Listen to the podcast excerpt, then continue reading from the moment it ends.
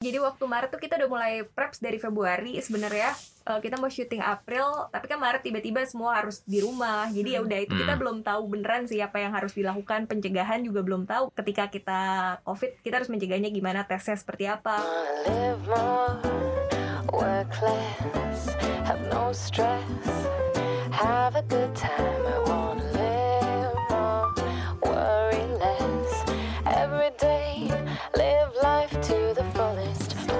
Halo halo sahabat DBS, balik lagi bersama saya Sugeng Nurjayanto di podcast Play More Worry Less dari Bank DBS Indonesia. Tapi kalau teman-teman lihat ya harian akhir-akhir ini kita tuh sering vakum gitu. Nggak ada konten atau nggak ada spot podcast yang naik gitu ya. Mungkin ya knowing karena kita PSBB gitu. Akhirnya ya akhirnya kita bisa balik lagi eh, di podcast ini. Tapi hari ini saya nggak sendiri. Tetap ada Rahma Halo, saya Rahma dari Back Assurance DBS Indonesia. Dan kita punya kedatangan tamu spesial nih. Sangat spesial. Hari Sangat spesial ini ya. ah, karena kita podcastnya juga ada protokol kesehatan ya. Iya, Kita kita- nggak boleh sebelah-sebelahan terlalu deket nih kayaknya. Iya, kalau kan misalkan di visual ini teman-teman DBS ya teman-teman atau sahabat DBS ini bisa kita lihat bisa lihat kita tuh jauh-jauhan Iya, sebenarnya. iya. Dan tetap pakai masker ya. Iya, dan tetap pakai masker itu penting banget. Oke, siapa Sugeng hari ini tamu spesialnya kita? Nah, kali ini kita kedatangan Florence Giovanni dari Studio Antelope. Oke, perkenalkan diri dong, Florence. Halo, eh, nama aku Florence Giovanni, biasa aku dipanggilnya Florence. Aku dari Studi Antelope. Oke, Studio Antelope. Nah, kita sahabat-sahabat DBS mungkin nggak ada yang tahu nih Studio Antelope apa. Boleh diceritain nggak Studio Antelope itu apa? Iya, jadi eh, Studi Antelope itu production house. Eh, kita produksi film, series, dan juga branded content. Eh, kalau film yang kita bikin itu eh, yang terbaru judulnya Akhirat Love Story. eh, rencana akan tayang di bioskop di tahun 2021 ini. Wah. Wah. Tapi challenging banget ya berarti kalau untuk production house ya di tengah-tengah pandemi kayak gini ya.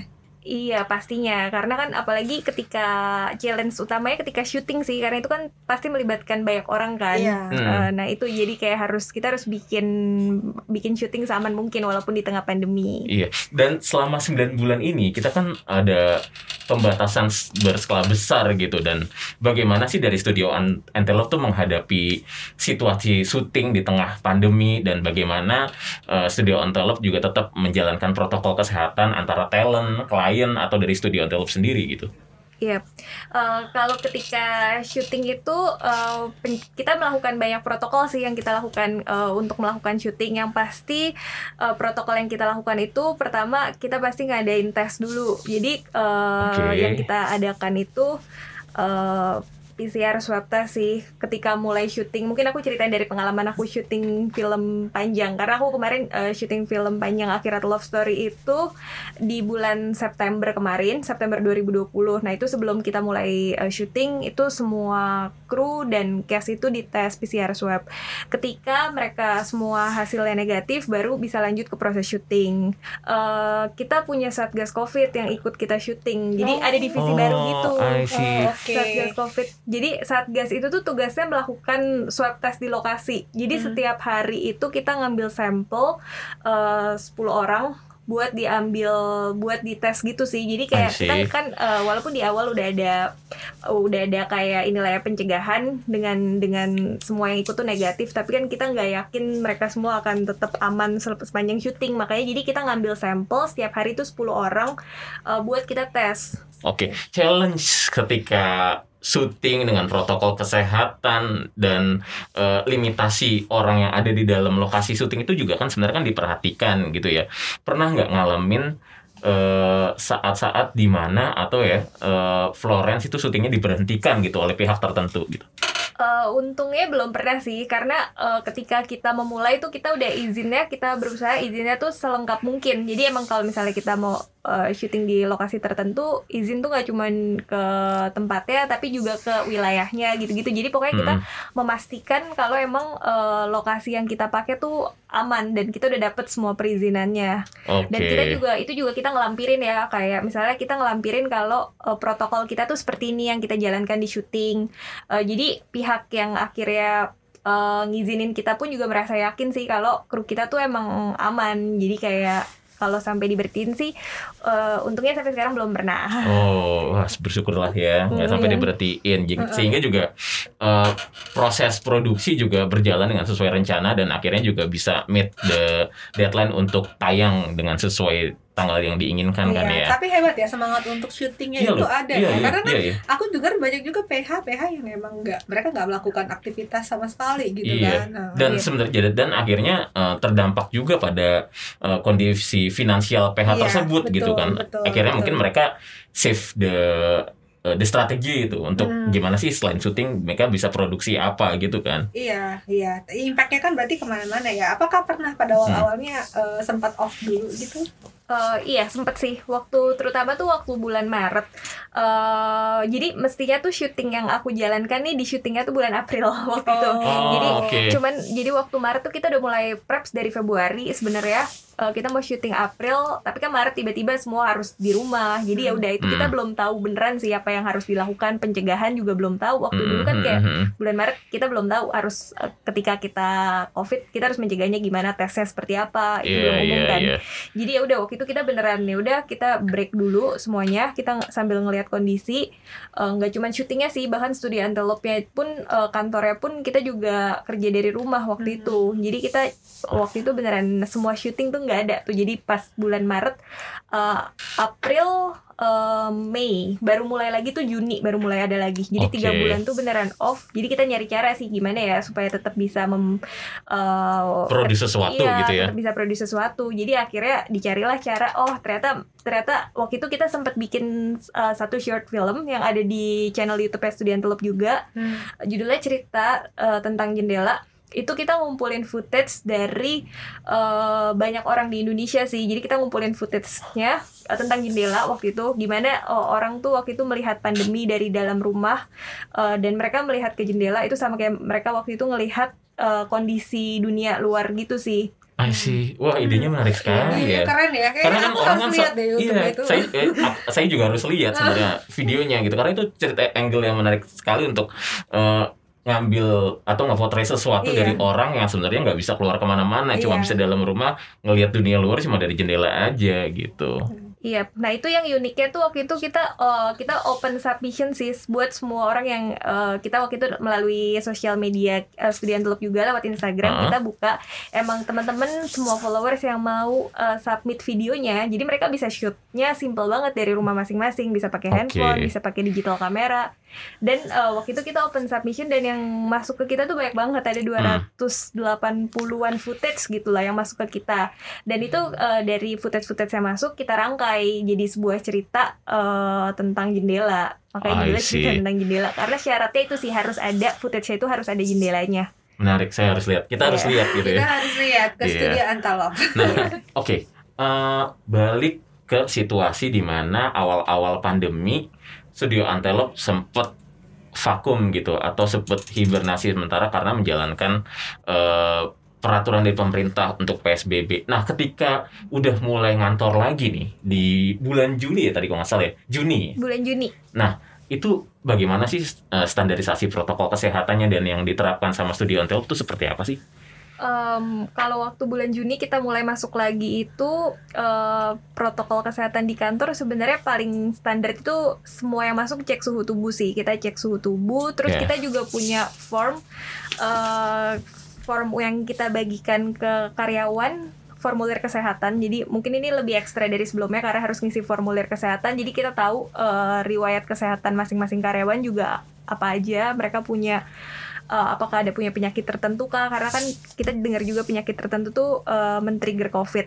Terus deh gitu kita juga punya form tracking mereka sih ke mana aja eh, selain ke kantor tuh mereka ke mana aja jadi kita kita memastikan kalau daerah-daerah eh, lokasi-lokasi yang mereka pergi tuh aman terus selain itu kita juga disinfektan kantor dan juga eh, kita memberlakukan ini sih eh, physical distancing jadi eh, duduknya tuh emang kita bagi-bagi juga I supaya see. mereka nggak duduk beneran sebelahan kayak sebelum Iya, pandemi iya, iya.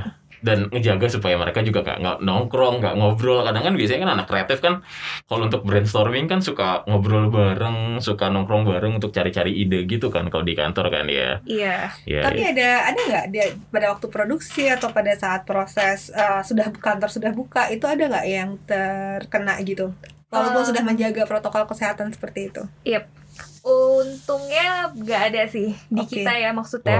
Kalau buat karyawan tuh eh, untungnya di kita nggak ada yang kena maksudnya. Hmm. Tuh berarti ini contoh yang bagus Mbak, Sisi baik ya gitu. untuk cara penerapannya di Iya. kantor seperti apa dan akhirnya juga bisa menjaga zero zero impact dari eh, COVID sendiri berarti gitu berarti di semua semua orang itu menjaga-jaga nggak hanya di kantor ya tapi juga di tempat tinggal juga gitu ya di lingkungan lingkungan keluarga dan lingkungan tempat tinggal juga Iya. ya Tapi namanya juga kita di lokasi syuting gitu, ketemu banyak orang. Kan kadang suka ada yang di luar jangkauan kita orang itu nggak ngikutin eh, protokol kesehatan gitu Iya. dan akankah itu menjadi apa apakah itu juga menjadi kekhawatiran juga dari studi antelop gitu kalau misalnya orang yang oh ini dia nggak bandel gitu ya apalagi Bandel apalagi gitu kan ya, banyak juga iya. yang bandel-bandel gitu ya harus pakai masker nggak pakai masker Iya. gitu ya Iya. dan mesti diingetin Ah, mas mas mas masker mas gitu nggak boleh cipika cipiki ketemu kan kayak udah lama nggak ketemu gitu Iya, wah iya. langsung otomatis gitu kan mau cipika cipiki kan gitu kebiasaannya sebelumnya ya Iya. Eh, awalnya tuh emang lumayan sulit sih ketika baru mulai balik lagi syuting setelah break lama tuh kayak orang kan belum terbiasa gitu ya dengan syuting new normal yang kayak harus melakukan semuanya tetap pakai masker apalagi kadang tuh Yes. paham juga sih di lokasi tertentu tuh panas jadi mungkin mereka kadang apalagi yang mungkin kerjanya lebih fisik ya kayak Hmm. mungkin yang angkat barang atau yang kru. Kru, kru, kamera ya, gitu ya. itu kan kayak mereka kadang pingin banget buka masker tapi emang kita berusaha ngingetin banget sih. Dan juga sebenarnya kalau di kita sebelum mulai produksi mereka semua harus menandatangani sebuah pernyataan kalau mereka harus ngikutin protokol yang kita bikin. Kalau mereka sampai melanggar maksudnya itu eh, kita punya hak buat memberhentikan mereka dari pekerjaan itu. Jadi itu juga salah satu kayak kuncian yang kita pegang sih kalau mereka akan mengikuti protokol yang kita bikin Terus ada sanksi sih mbak Sis Hmm, ini sanksi, matters ya sanksi ya Matters, matters. Mm-mm. Nah, Tapi emang itu uh, challenge banget sih. Deh sama kayak lu olahraga kan angkat barang ya. Iya. Uh, lu harus pakai masker gitu kan. Iya. Kayak itu berat banget sih. iya benar benar Nah. Dan itu emang harus punya komitmen gitu. Masing-masing orang berarti harus punya berkomitmen ya untuk menjalankan protokol kesehatan ini ya. Mau Iya. nggak mau dengan Iya. adanya sanksi itu gitu. komitmen sama ya emang harus selalu disiplin aja Iya, ketika betul. protokol kesehatan ya harus benar-benar harus dijalanin gitu Iya, uh-uh. Nah, tapi ada kekhawatiran tersendiri nggak sih dari Florence gitu ngelihat di situasi ramai banyak orang gitu. Kita juga nggak bisa monitor mereka satu-satu. Ada punya kekhawatiran sendiri nggak sih? kekhawatiran sih pasti ada ya kayak eh kayak tetap aja maksudnya walaupun protokol semuanya udah dijalanin tapi kan kadang ada hal-hal kecil yang mungkin akhirnya nggak bisa kita kontrol juga kadang yang mungkin nggak kelihatan di mata gitu-gitu. Walaupun kita kan sebenarnya punya yang kayak satgas covid buat bantu ngejagain gitu cuman kan pasti ada aja yang yang miss. Jadi khawatir sih pasti tetap ada cuman ya kayak eh, mungkin udah meyakini diri udah melakukan yang terbaik aja kali ya jadi Iya, kayak iya, biar iya. supaya lebih tenang kayak gitu sih mikir ya Satgas COVID itu kita mesti izin sendiri atau kita inform ke dinas kesehatan daerah tertentu kalau misalnya kita butuh mereka assist gitu. Oke. Kalau Satgas Covid itu yang biasa dipakai di syuting-syuting film itu mereka emang ada tim tersendiri gitu sih. Jadi bukan dari pemerintah. Jadi emang ini mungkin kayak pihak swasta gitu yang bikin ya. Jadi kita nggak bentuk ring sih di lokasi syuting. Jadi supaya kalau dulu kan mungkin syuting ya udah kayak semuanya boleh ketemu. Semuanya ngampar Iya, gitu semuanya- antara kru, semuanya- talent dan semuanya Betul. pasti ngampar kan. Iya, kalau sekarang tuh eh, jadi kita punya ring kayak misalnya ring pertama itu set itu sendiri eh, lokasi yang dipakai buat syuting ketika di mana kamera dan cast itu berada. Eh, mung- kalau ring kedua itu tuh eh kita namanya apa ya video village. Video village itu yang kayak monitor yang biasa sutradara ngelihat eh, di monitor itu. Jadi kayak kita punya ring-ringnya itu sih. Sebenarnya tujuan ring ini supaya eh, kru yang jumlahnya banyak itu nggak ketemu di satu titik tapi mereka cuma bisa masuk ke ringnya masing-masing Tadi berangkat dari apa yang udah diceritain Florence, bagaimana Florence memproteksi diri sendiri, bagaimana Florence juga memproteksi keluarga dan juga staff dari studio Antelope supaya nggak terpapar COVID dan menjalankan eh, protokol yang benar gitu.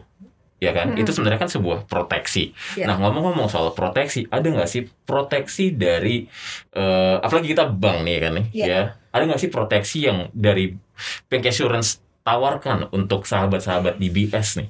Iya, jadi kalau uh, kita kan apalagi dengan adanya uh, COVID dan pandemi seperti ini ya, paling penting itu adalah kita sadar at the end lu mau kerja kayak gimana, lu mau cari duit kayak gimana, at the end your health is the is the greatest wealth gitu. Itu itu memang hal yang uh, yang quote unquote orang selalu bilang iya iya it's it's it's an old saying gitu kan. Tapi it's true gitu kan. Sampai saat ini lu punya uang banyak sekalipun kalau lu nggak sehat buat apa? Nah kalau ditanya hmm, apa sih yang salah satu yang unggulannya yang kita punya? gitu ya. Kita punya hmm, produk itu namanya My Treasures Optimax Protection yang bisa dibundling dengan produk uh, kesehatan kesehatannya itu bahkan bukan cuma ngomongin COVID gitu ya. Kalaupun COVID udah usai pun, dia bisa cover kesehatan itu sampai dengan maksimum tuh 50 miliar setahun.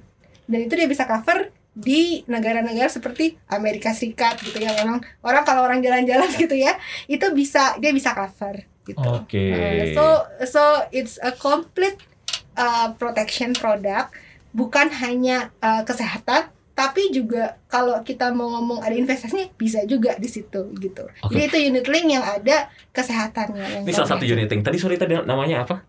My Treasures Optimax Protection. Mbak Florence mungkin bisa dikonsider. Iya ya.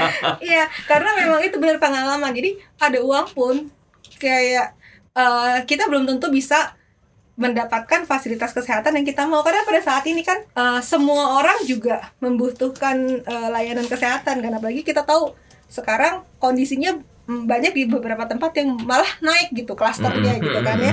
Apakah unit link ini bisa untuk jangka yang panjang? karena ini uh, produk unit link ini coveragenya panjang sekali. Itu sampai dengan usia 99 tahun itu bisa Ini bisa dipakai buat diri sendiri atau bisa juga buat orang lain nggak sih? bisa sih buat sebenarnya? uh, se- uh, untuk manfaat kesehatannya itu dia bisa di cover untuk keluarga Oh itu bisa cover Hmm. untuk keluarga. jadi kita bisa beliin keluarga kita juga Oke. gitu. suami istri gitu Oke. Again Mbak Florence, ini cuma inspirasi dari produk aja ya. Mungkin Mbak Florence tertarik atau kayak gimana untuk memproduksi, memproteksi keluarganya mungkin bisa dikonsider. karena itu tadi yang aku bilang tadi balik lagi. Mungkin tahun-tahun sebelumnya kita sibuk mengejar yang namanya kekayaan cari uang gitu ya. Eh, terus udah gitu di masa-masa pandemi kayak begini kan kita baru kita harus eh, lihat lagi nih oh investasi yang kita kumpulkan eh, uang yang kita kumpulkan itu juga nggak berarti apa-apa. Nah jadi penting juga tuh kenapa aku bilang eh, eh yuk kita kalau mau coba investasi dengan uh, proteksi gitu ya asuransi yang ada investasi dengan proteksi uh, mungkin itu juga akan menjaga kita pada saat kita membutuhkan kan Iya, iya benar. Benar, benar, Iya. benar banget itu. karena kan sekarang financially orang nggak secure Iya. Iya. gitu pada saat lu financially nggak secure kalau lu udah nabung lama at least lu bisa bisa memakai dana darurat yang memang udah dipersiapkan kan jadi Iya, memang banyak benar hal yang kita memang harus pertimbangkan sih Iya. Oh kan nggak bener. mungkin diambil. Iya. kalau lo misalnya bilang oh itu buat tabungan kok. Tapi porsi tabungan kalau misalnya lo masih bisa ada mobile banking sama ATM lo ambil juga. Ini dana darurat gue loh gitu. Apalagi? Iya kan? Yep. Kayak kita bikin susah. Susah apa dengan cara konvensional? Ngambil duit mesti ke bank. Nah kalau ngambil duit ke bank kan lo mesti kayak menyisikan waktu yang benar-benar Iya, kan? iya, gitu kan PR kan? Itu benar-benar kalau mau bikin idea ya ideal ya kalau aku eh, kalau emang benar-benar mau bikin tabungan seperti itu ya tabungan yang jar- yang susah sekali diakses. Jadi eh, gak usah takut sama asuransi karena karena memang eh, seperti mobil ya kan kita udah pernah bahas sebelumnya Iya. Sugeng. Pasti punya asuransi mobil kan? Punya. Punya asuransi mobil kan? Punya, punya. kenapa? Ya, Florence dulu coba. Florence karena kenapa? eh, ya karena karena just in case terjadi sesuatu aja sih jadi udah nggak pusing lagi kalau sampai ada apa-apa yang terjadi misalnya aja Jakarta paling standar banjir ya Iya, banjir atau Iya. eh, kes- keserempet motor Keserempet, Oh, ya. itu juga keserempet motor atau Iya. kita sendiri kadang nggak sengaja nabrak sesuatu Yes. gitu-gitu jadi udah nggak perlu mikirin yang nanti tiba-tiba harus ganti bumper ganti apa gitu-gitu kan kalau Iya. mobil Iya. itu mobil kalau asuransi kita sendiri asuransi kita sendiri pastinya juga penting karena Iya. just in case terjadi sesuatu kita kan nggak pernah tahu apa yang terjadi walaupun walaupun udah kadang udah berusaha sehat tapi kan nggak tahu jadi ya lebih aman sebenarnya emang punya sih pastinya Iya. asuransi kesehatan Betul, karena Sugeng tadinya nggak punya karena dia Oh. mau lebih sayang motornya dan sepedanya daripada sepedanya ada asuransi sepedanya dan motornya dan mobilnya gitu Wow. kan. Iya. Nah, Awalnya cuma motor sama eh, mobil, Mobil, aja yang diasuransiin Iya, gitu. motornya mobil orangnya belum gitu Orangnya kan. belum. Terus terus terus setelah ngobrol kita bilang oh berarti lo lebih sayang sama uh, mobil sama motor daripada istri. Iya kan? Oh enggak dong. Oh iya kalau gitu itu perlunya asuransi. Kenapa mobil diasuransi kan ji- jiwa kita Iya, lebih iya, berharga iya. gitu. Ah, sebelum kita tutup aku mau dong dengar um, uh, pesan-pesannya Mbak Florence dulu untuk pendengar kita gitu. Hmm, kesan-kesan pesan-pesan aku ya berarti Iya, ya pesan-pesan aku sebenarnya dari obrolan yang tadi aku jadi kayak merasa emang ini sih aku kayak menyimpulkan sesuatu emang insurance kesehatan tuh penting banget. Karena eh, ternyata emang kadang kita sendiri eh, berusaha memprotek diri dengan kayak eh, misalnya aja olahraga makan sehat dan melakukan segala protokol. Tapi kadang itu aja tuh nggak cukup. Kayak lebih aman tuh kalau kita punya sesuatu yang emang eh, kayak kita punya jaminan gitu sih. Ke, ke- jadi just in case terjadi sesuatu pada diri kita atau keluarga kita akan lebih aman kalau emang kita punya asuransi kesehatan. Itu penting banget. Oke, dicatat ya, sahabat Iya. Oh iya, TBS. betul. Aku boleh nanya sesuatu gak sebenarnya soal Boleh. asuransi Boleh, kesehatan? boleh. Ini sih aku sering dengar dari teman-teman kadang tuh asuransi kesehatan dari kantor aja kadang tuh nggak cukup lebih baik kamu punya asuransi kesehatan pribadi. Ya. Kenapa sih Iya. emang kayak gitu? Maksudnya apa keuntungannya punya asuransi kesehatan pribadi selain yang udah kita dapat BPJS dan mungkin asuransi kesehatan yang kita dapat dari kantor? Nah, oke Mbak Sis mungkin bisa jawab nih. Kayaknya cocok banget jawab bisa ngejawab pertanyaan Mbak Florence. Iya, sebenarnya gini, kan kita kita juga tahu bahwa eh, makin lama itu eh, biaya obat-obatan dan biaya berobat di rumah sakit juga makin mahal. Inflasi itu, inflasi biaya rumah sakit dan obat-obatan itu eh, relatif lebih tinggi dibandingin inflasi kita gaji kita pada umumnya. gaji gaji aku dan Sugeng pada umumnya gitu kan. Nah, eh, jadi uh, karena asuransi yang dari yang ada di BPJS dan juga asuransi yang ada di kantor itu kan dia punya limitasi. Misalkan uh, kita uh, sebenarnya paling parah itu kalau misalnya kita terkena penyakit yang memang amit-amit gitu ya, penyakit kritis gitu ya. Karena penyakit kritis itu kan biayanya bisa ber ratus-ratus sampai ber mm gitu ya. Uh, bukan itu juga. Dan uh, misalnya kantor kita hanya misalnya kita ter, misalnya ada satu seseorang terkena penyakit jantung misalnya. Dulu ada temanku di kantor itu eh, tiba-tiba dia harus operasi bypass. Biaya yang paling mahal itu adalah afternya. Kenapa? Kan orang kalau misalnya sudah habis bypass nggak bisa langsung bekerja kan Iya benar. recovery dulu ada ya. butuh recovery Jadi minimal butuh beberapa recovery. bulan pada waktu beberapa bulan recovery kan kita nggak bisa bekerja seperti biasa dan kemungkinan kantor akan eh unpaid leave gitu Nah, kalau dari eh, Mbak Florence sendiri nih, eh, apa sih eh, proteksi yang eh, Mbak Florence provide gitu untuk keluarga dan bagaimana sih itu bentuk proteksinya sendiri? Oke, kalau misalnya yang aku harapkan sih proteksi untuk uh, mungkin untuk diri aku dan keluarga uh, karena sekarang lagi pandemi pastinya uh, prefer yang emang bisa cover uh, COVID-19 karena maksudnya gimana pun juga itu kayak uh, situasi yang ada sekarang lah. Jadi kayak itu penting banget uh, menjadi pertimbangan aku. Selain itu juga uh, mungkin yang cover covernya menyeluruh kali ya. Uh, Jadi kadang kan ada ada beberapa mungkin uh, produk-produk yang aku pernah aku tahu ada yang kayak ternyata nggak cover yang uh, satu hal, ada ada juga yang nggak cover yang lain hal. Iya. Jadi aku prefer yang mungkin emang menyeluruh karena mungkin kalau udah ngambil uh, enakan yang nggak tanggung-tanggung kali ya ngambil ya, tapi bisa yang uh, mengcover uh, menyeluruh dan juga bisa mengcover mungkin selain diri sendiri keluarga yang mungkin emang kita tanggung mungkin itu juga jadi kayak akan jadi pertimbangan dalam Oke. memilih sih proteksi. Jadi holistic cover Hmm. ya buat keluarga dan bisa ngeproteksi dari segala macam penyakit. Itu mungkin yang concern Mbak Florence Iya, sekarang idamkan gitu untuk yang namanya sebuah proteksi.